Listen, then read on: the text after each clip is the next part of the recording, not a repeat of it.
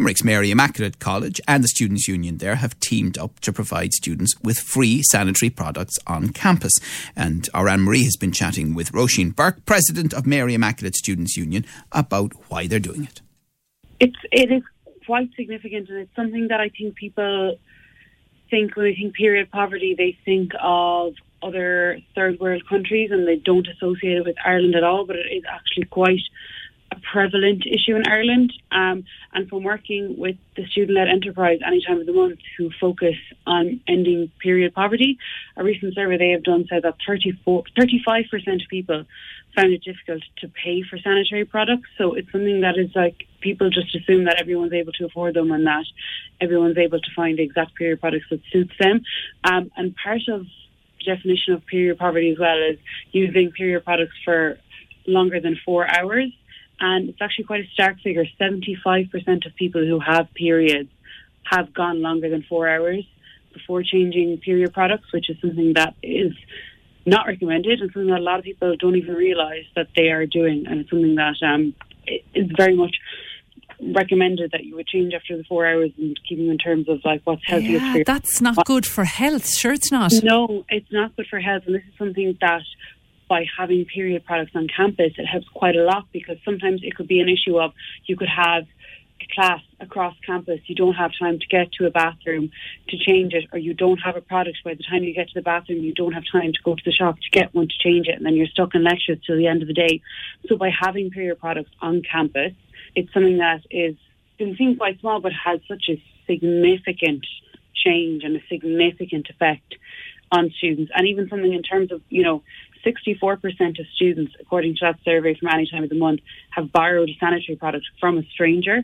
So it's something that there really is a need for there to be readily available to students in a third level setting. And it's hard to believe now that this is happening, and it makes so much sense that this wasn't available before. It's hard to believe that that is the case. Absolutely, absolutely. And it's something that I think was in a lot of, for a lot of students unions across the country before this year. But then once COVID 19 hit, having something that was going to be priority on campus and students weren't on campus didn't seem like the most high priority issue, but something that I wanted to do. If I did one issue in my term of office in Mary I Students Union, it was something that I wanted to achieve. So I was very, very happy that the college were so collaborative with us in running this, and there was just absolutely no questions asked. We were really helped and really supported throughout it, so we were really, really happy to see it. And I, I same too. You're kind of thinking, oh my God, how's it not there? So you have to think, I suppose, with the responsibility that you have to follow through on something like this was huge for me. So I'm absolutely that we have them. And it does feel like this move, you know, we've heard there from Lidl Ireland doing their bit. Um, yeah. We've had Claude Gearan on from any time of the month. It does yeah. feel like we're leaving old Ireland behind, the old attitudes, the stigma, the embarrassment. It does seem like we're moving away from that, doesn't it? I think so, and it's something that I think is very welcome by especially a lot of pe- a lot of third level students in this generation. People are no longer you know, shameful about it. And it's something that half of the population go through at least once a month. So why are we hiding it? Why are we not empowering people? Why are we not supporting people? I mean, we are now, but I mean, in the past, that attitude of, you know, keeping it quiet or the nicknames, you know, that are associated with your period and stuff, there's a, a reclamation of people who have periods and going through your period. And I think a lot of things that have come, a lot of different illnesses or uh, issues that people might face in terms of having periods, such as endometriosis or polycystic ovary syndrome, that affect your metabolism, your energy levels, your fertility, that affect much more than just having a period once a month. And these are things that people are becoming more open about. And I think the more that people speak about it, the less stigma is there. I think it is really something that support is definitely needed and the kindness around because it can be quite a struggle for a lot of people. You know, when you're a young woman, or not, well, I correct myself, not just women, people who have periods. When you're a young person having the period for the first time, and you might find it to be very painful, or you might find it to be very sick. It's often kind of can be swatted away in terms of, oh, everyone goes through it, you're fine, you're grand. But it's, I think there's some movement towards now where people are kind of going, if you feel something's not right in your body, get that checked. It's not just something that happens to half of the planet, so deal with it. No, yes, it happens to half the planet, but you may react differently and you need to listen to your body and trust your body that there could be a bigger issue there. And you see, I think a lot of girls, especially, you know, at that age, moving into secondary school and then moving into third level, when it wasn't discussed in the past and when it was, you know, there was a stigma attached to it. And, you know, you mentioned there, I'd say there's plenty of women listening right now nodding their heads about the borrowing of the products when in, when yeah. in college because. Mm-hmm I think we've all been there as a woman. In that survey a Month ran as well, they found that 82% of people found it uncomfortable asking for products from a stranger, which is just blows my mind because you've so many people who